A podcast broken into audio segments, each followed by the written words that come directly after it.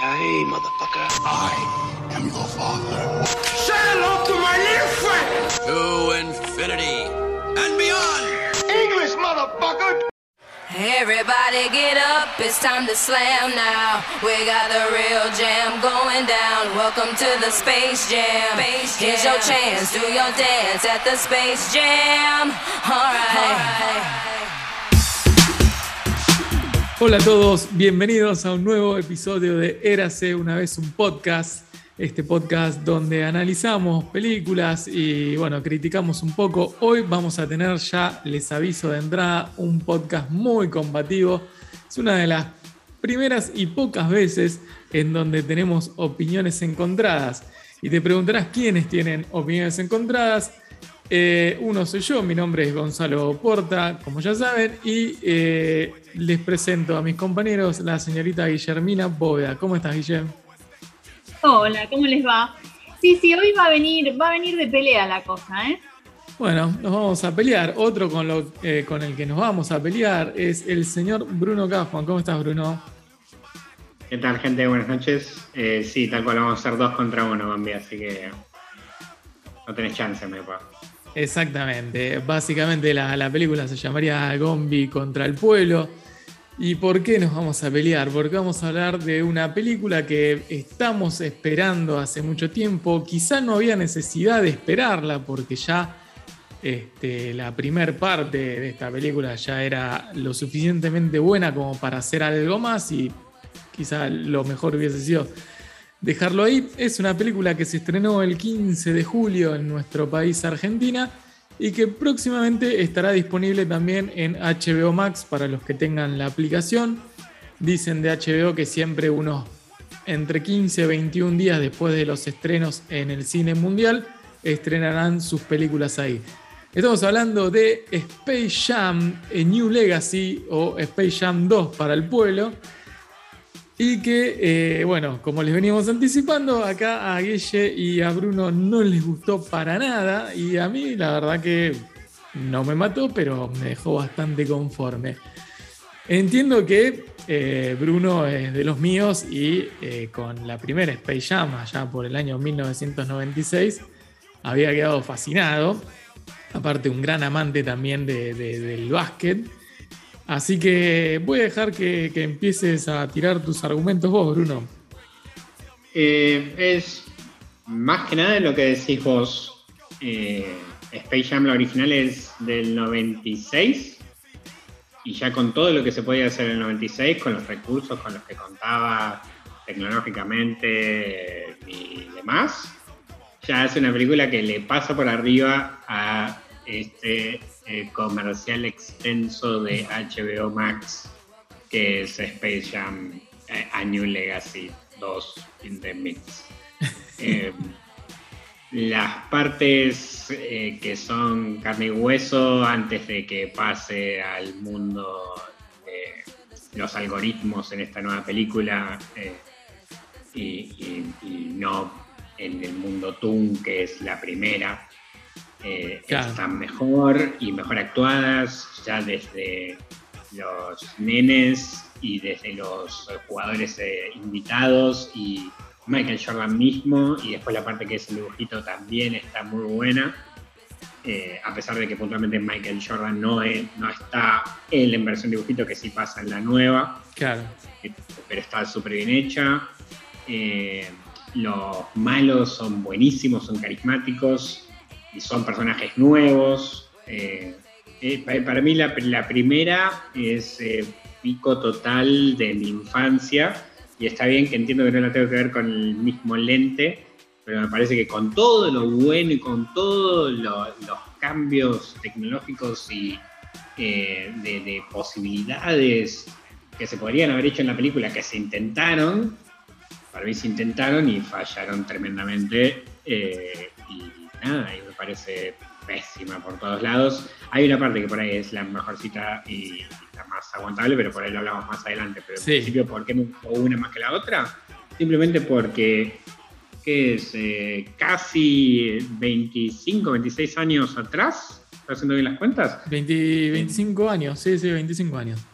25 años atrás, eh, ya hicieron algo que era mejor. y, y no puede ser, eh, por un tema de... eh, ahora podemos hacer todas estas cosas, podemos hacer una película mucho mejor que la anterior, en que sin, sin la mega estrella que es eh, Michael Jordan, pero LeBron James tranquilamente, aparte tiene el carisma, tiene la llegada, lo conocen todo el mundo, y aún así sale algo que para mi juicio es pésimo, pero bueno, más que nada va por ahí eh, mi, mi queja principal y después eh, vamos más a lo puntual, calculo que ya lo iremos hablando a medida que pase la conversación. Me, parece bien, me parece bien este, esta, esta primera introducción y me gustaría ver un poco también eh, otro punto de vista malo de la película, que es el que tiene Guille, que por ahí, eh, como hablábamos fuera, fuera de aire, no, recuer- no recordás tanto vos, Guille, la, la primera película y quizás no, no estés muy metida en lo que es la onda NBA, ni, ni- ni en el momento de Jordan ni ahora. Pero bueno, es, es otro tipo de mirada que me gustaría saber, eh, que entiendo, bueno, que te pareció mala la película, pero en, en qué es lo que la criticas. Eh, de hecho, eh, la primera no recuerdo haberla ido a ver porque me porque esté Michael Jordan, sino porque obviamente estaban los Looney Tunes y me copaba eso de que mezcle la los- la- el mundo animado con el mundo real. Que en ese momento era bastante novedoso. Ujú. Sí me pasó ahora, en primero principal, que yo a Bugs lo amo, y encontré que este Bugs no tiene ninguna conexión ni con el Bugs de la primera, ni mucho menos con el Bugs que miraba yo en, en los cartoons. Para mí está totalmente desdibujado, no me gustó para nada. Sí, sí, mal. Re de acuerdo. Eh, Está como lavado, está hecho más ATP que lo ATP. eh, hay como un picor que le falta. No, es el, el, el que le convida el, el habano que explota Elmer. Eh, Está, está, le, le falta un montón. Ah, no sé, eh, estoy re de acuerdo. Perdón que me metí, pero quería subirme para seguir pegándole a El que yo, eh, lo, que, lo que hablabas de, de, de Lebron, sí te reconozco que para mí es recontra mal actor. Eh, vos dijiste que tenía carisma, a mí me parece que le falta carisma. De hecho, entonces podría haber eh, todavía resaltado mucho más Bugs, pero no sé si es un poco porque está lavado, como decís vos, como para que sea muy ATP, u otro poco que no quisieron que sea más cool Bugs Bunny que lo que es LeBron James.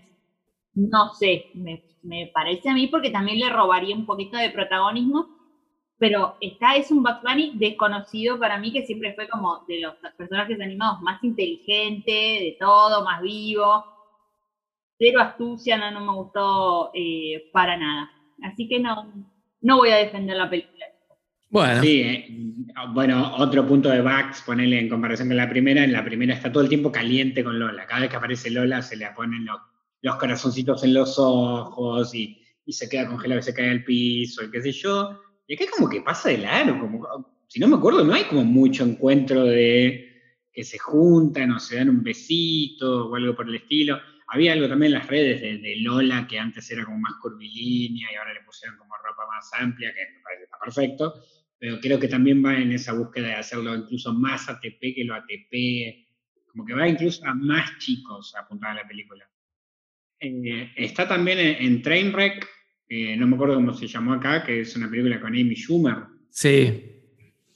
Eh, Bill Hader es el, el médico, bueno, creo que la Sí. pareja es, y Bill Hader es un de- deportólogo, y eh, entre toda la gente que ve lo ve a LeBron James, y ahí está re gracioso. Eh, No, no me parece que, Tenés a LeBron, pero sí me parece que estaba muy mal dirigido o, o muy mal. eh, como que se podría haber hecho varias tomas varias veces más hasta que le termine saliendo a LeBron y por ahí no había tiempo, no sé. Porque en Trainwreck ponerle me parece que está bien. Sí, de un poquito de, de- la vida de actuación de Lebron, está esto que vos decías, Bruno. También hizo voces, eh, metió una voz eh, para, para un personaje llamado Wangi en, en un film animado llamado Pie Pequeño, ahí por el 2018. Y bueno, después se metió ahí este, con la gente de HBO eh, como productor ejecutivo de la serie The Shop. Así que más o menos yo coincido con vos, para mí es un tipo que tiene mucho carisma, se lo ve mismo cuando juega o eh, en pequeños clips que hacen en la NBA con, con él. Este, Pero bueno, sí, obviamente no es actor, eh, no es la excusa porque Michael Jordan tampoco lo era y eh, logró un poquito mejor lo, lo, que hizo allá en el año 96.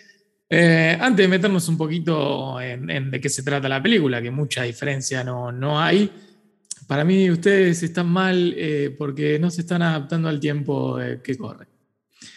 Se han quedado atrás, son tiempos nuevos, esos chistes no van más, si bien me han divertido mucho en, en esa época. no, ahí, ahí coincido con ustedes. Coincido con ustedes en que Bugs Bunny y los Looney Tunes en sí están bastante como amargados, ¿no? No tienen esa, esa chispa que tenían antes.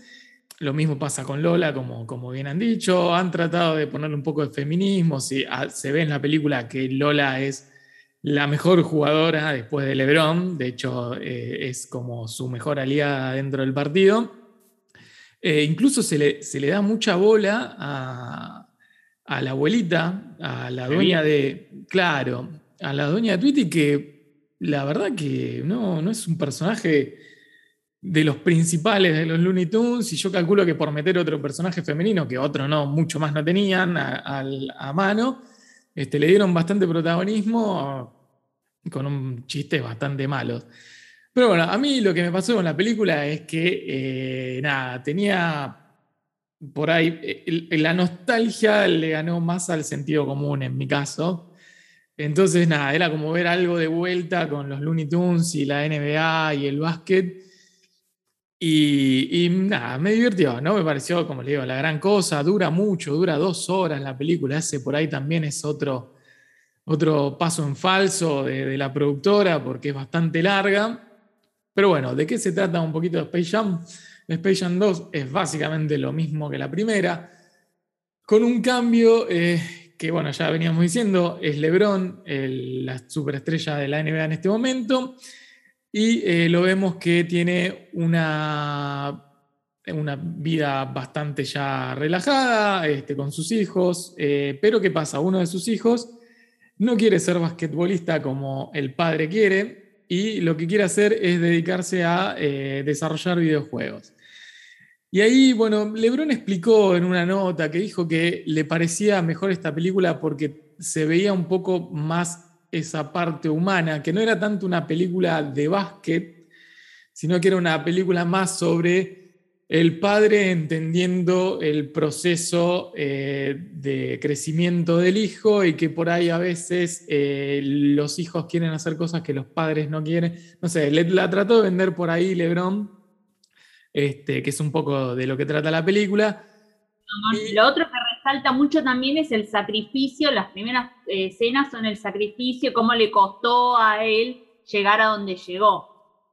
Sí, eso es por ahí en comparación con la primera Space Jam, también un poco lo veíamos con este Michael de chiquito, donde no tenía nada, tenía un aro en esa casa que era en el medio del campo, este yankee. Este, NASA. Ese NASA. Gran, gran manera de abrir una película encarando a Solaro y de pronto eh, recortando con escenas de Michael ya en, la cancha del Hulk. No, locura, piel de gallina, man. pero bueno, no, importa. Y, la música, ¿no? También es otra cosa, una gran diferencia. La música de la primera con la esta Pasa que ni siquiera, ni siquiera podían mechar un poco porque desde la película hasta ahora al muchacho que canta este R. Kelly medio que lo encontraron con menores de edad y cosas por el estilo. Entonces como que no se puede poner esa música. Está bien, está bien, bueno, ahí más o menos eso le hicieron bastante bien. Este, pero bueno, nada, Lebron quiere que su hijo sea basquetbolista lo, eh, y aparece por ahí la parte más rara de la película, que es esta especie de algoritmo creado por la Warner para encontrar cosas que a la gente le gusten hoy en día, una especie de mente brillante de YouTube, ¿no? que nos va a mostrar todo el tiempo lo que queremos, aparentemente para esa mente brillante que este, la interpreta Don Cheadle, que se llama Al G Ritmo en, castellano.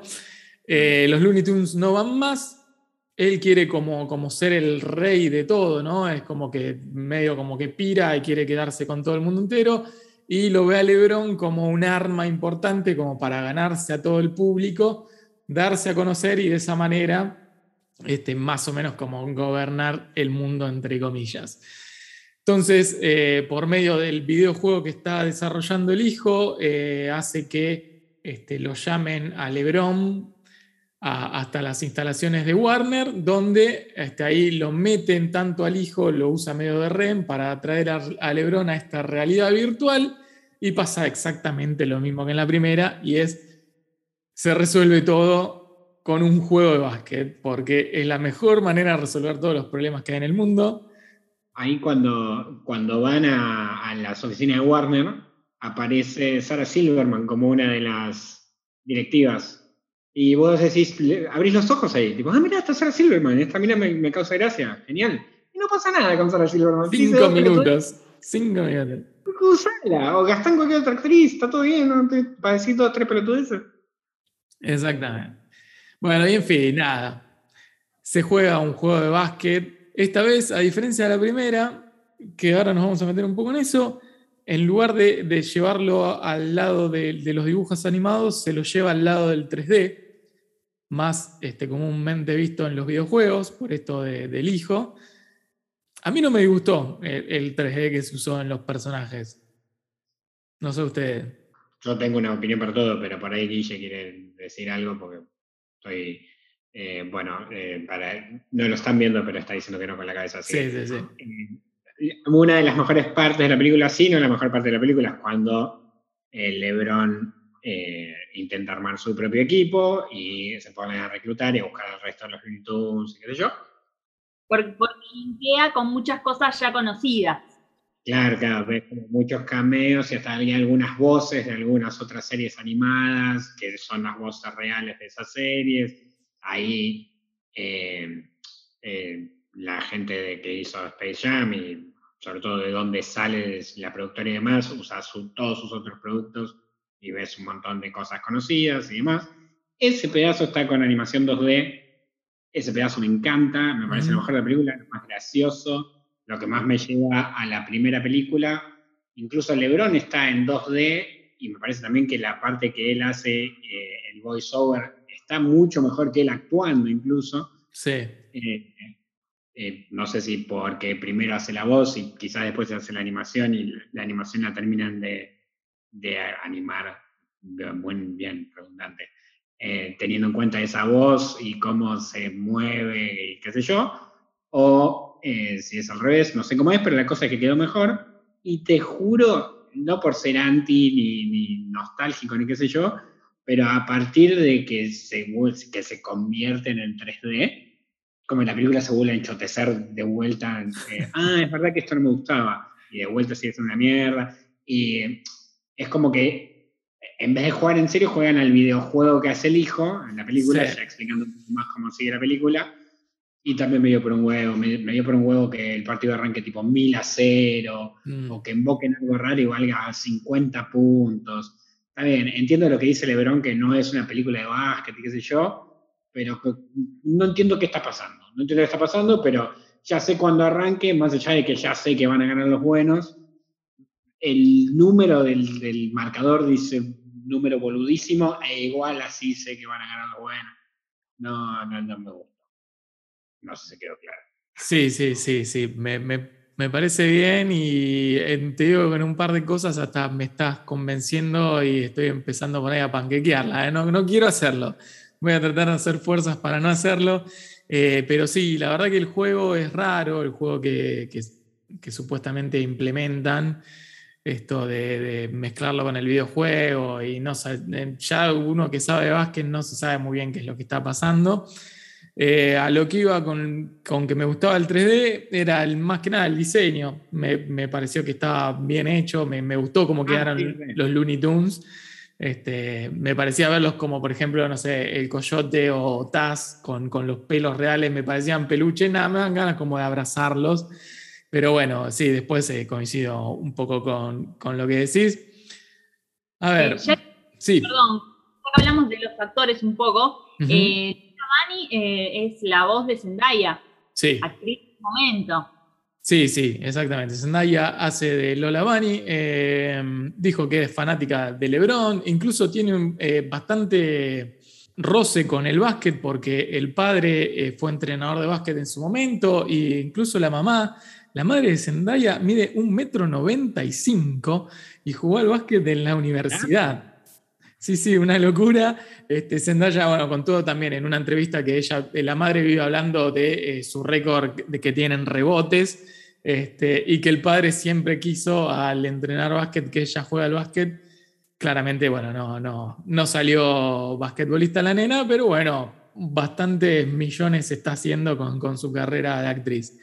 Eh, después, bueno, aparecen los villanos de esta película, que bueno, decíamos, uno es el personaje de Don Cheadle y recluta también, como pasaba en la primera, que este, los villanos de...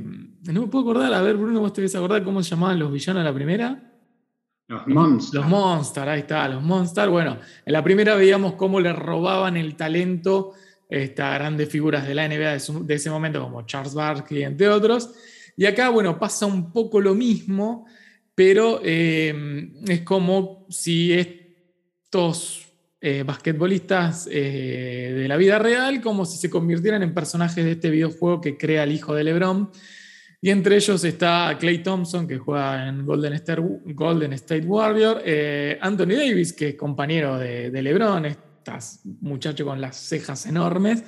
Además, eh, eh, basquetbolistas de la WNBA, que es la Liga de Mujeres, que eh, eso me parece que está acertado, la inclusión, porque de hecho allá en Estados Unidos es casi tan importante como la de los, de los hombres. Así que bueno, por esa parte, bien, creo que se desperdicia un poco estas figuras de la NBA porque las vemos como muñecos y ni siquiera hablan, tipo, es como medio al pedo, por ahí pusieron unos cuantos millones ahí. Pero bueno, a ver, qué sé yo, volvemos a lo mismo. Yo la vi y me divertí, con, sobre todo con la parte del reclutamiento, donde vemos desde Ricky Morty, eh, algo de Game of Thrones, eh, bueno, un millón de cosas de, HBO y Warner. Sí. sí. Es eso, el chiste de Michael B. Jordan. Sí. Se terminó. Estaba a punto de decir eso, que el cameo de alguien, y no sabía si decirlo o no, pero bueno, está bien. El cameo ese creo que es lo mejor, porque vos estás diciendo para para porque yo no había escuchado nada, va a aparecer y no, pero bueno, está, muy bien. Aparte nos muestran desde abajo, desde las zapatillas y, va subiendo. Bueno, la verdad que sí, eso, eso también estuvo bien. En conclusión, más o menos, eh, digámosle a la gente de Warner, que ya está, que nos quedemos, ya está, ya la hicieron, ¿no? La segunda, pero bueno, nosotros nos quedaremos con el recuerdo de la primera.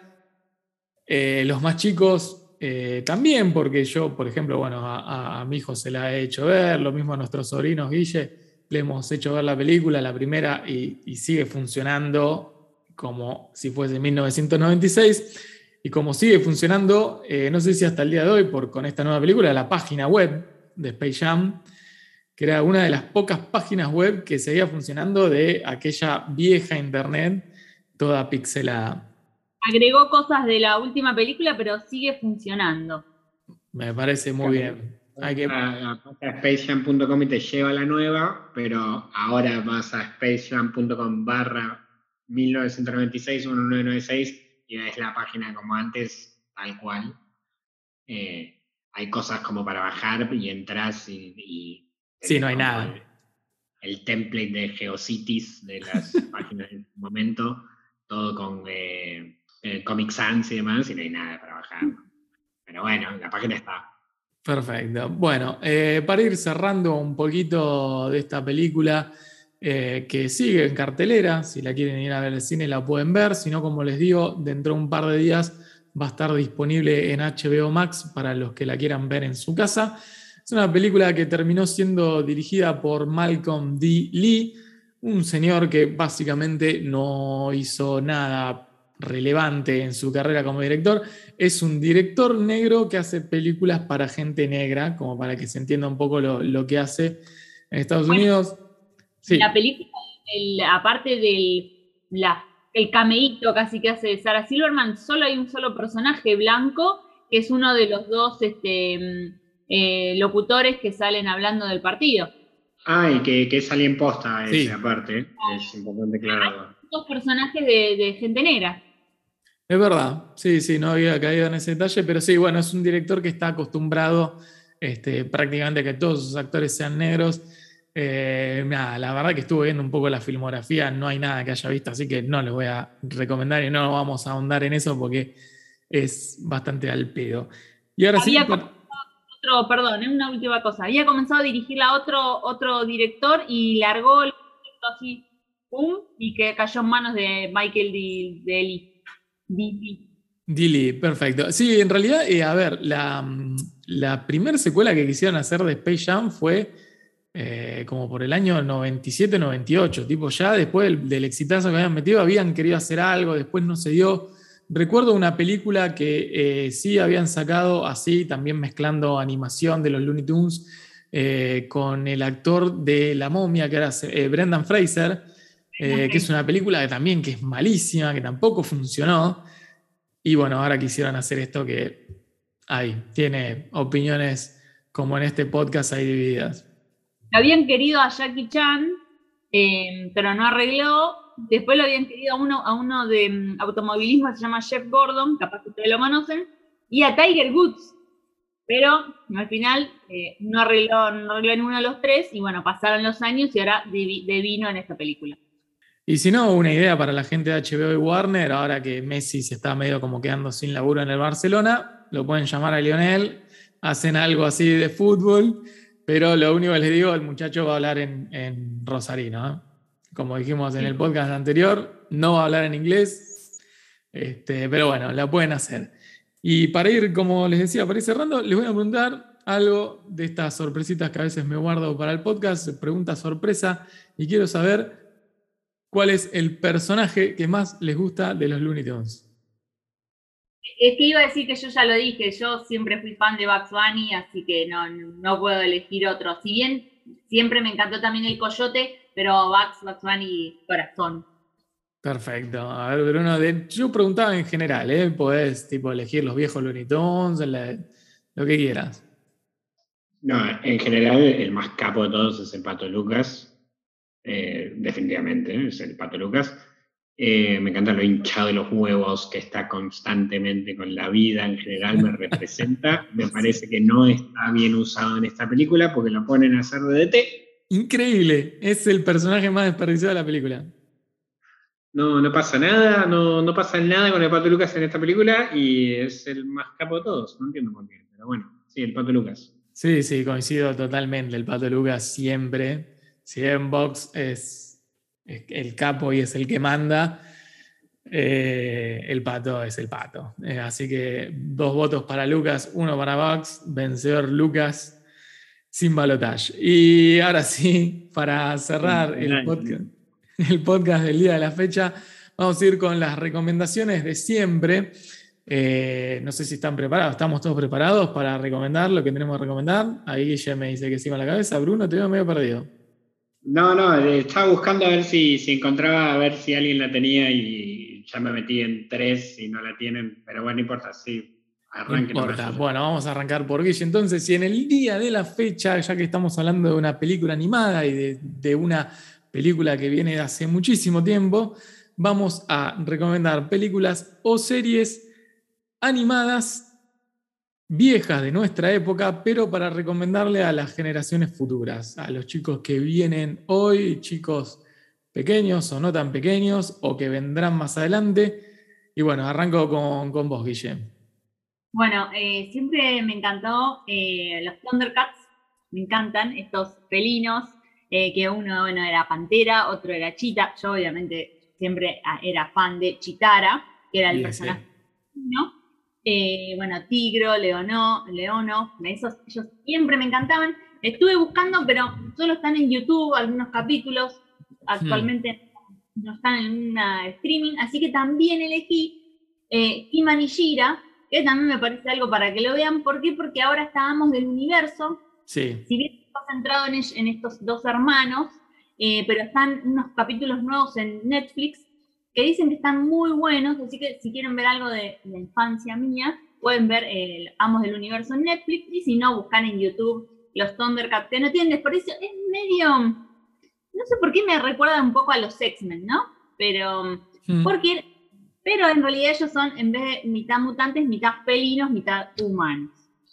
Son tremendos gatos los Thundercats, pero los recontrabancamos.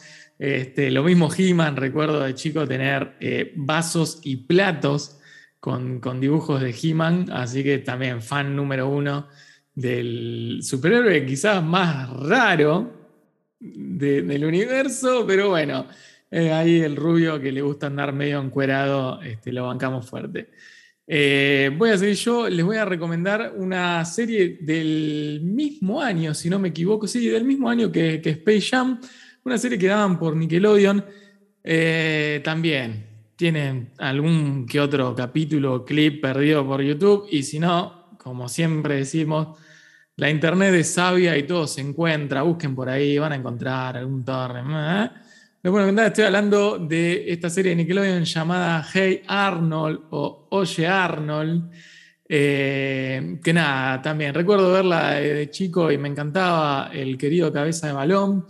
Es una serie que trata sobre Arnold eh, y su vida. Es un chico de nueve años que vive en una especie de medio suburbio neoyorquino. Y nada, tiene su banda de amigos y lo que me gusta es que cada capítulo trataba algo distinto, este, más, que nada con cosas cotidianas. Eh, me encantaba Helga Pataki, enamoradísima eh, secretamente de Arnold y que lo terminaba bardeando para, para no revelar que estaba enamorada. Es una serie que tuvo cinco temporadas y tiene 100 capítulos que terminaron de...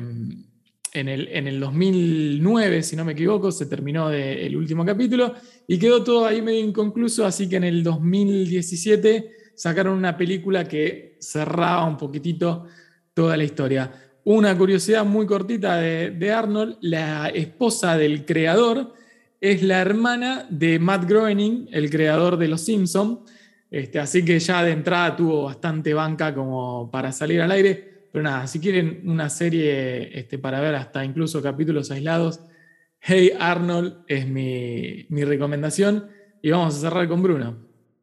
Eh, sí, eh, bueno, cuando éramos chicos habían varios canales. Sí. Estaba el canal, estaba Magic, que pasaba más que nada anime, eh, estaba Cartoon Network, estaba eh, Nickelodeon, que eh, más que nada Nickelodeon, si tenías multicanal, lo veías. Yo no fui un niño Nickelodeon, más allá de que hay cosas después que vi de grandes que, ya no es una locura, es lo más.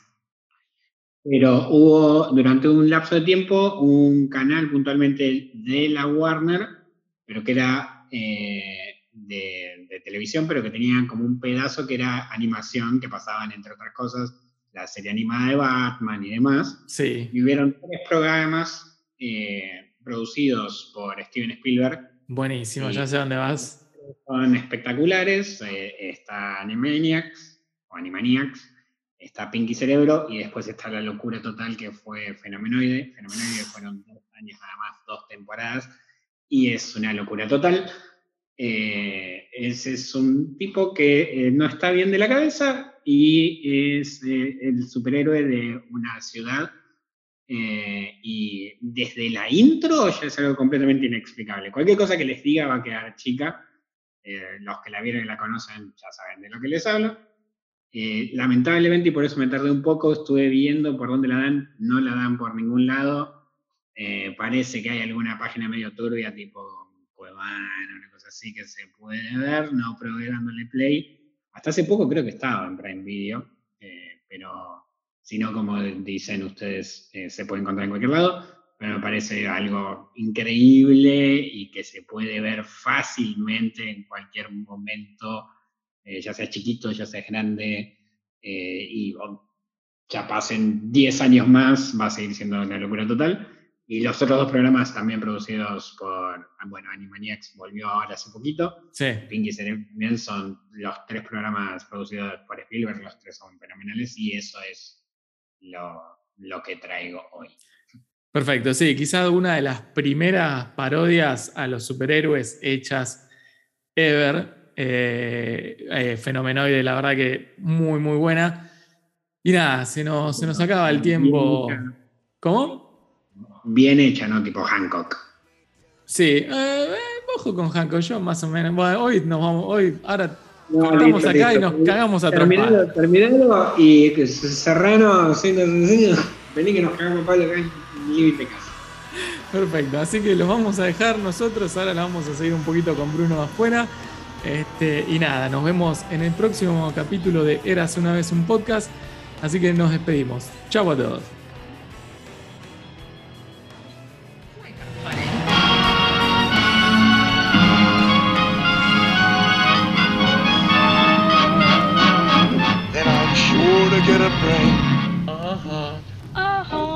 A knife.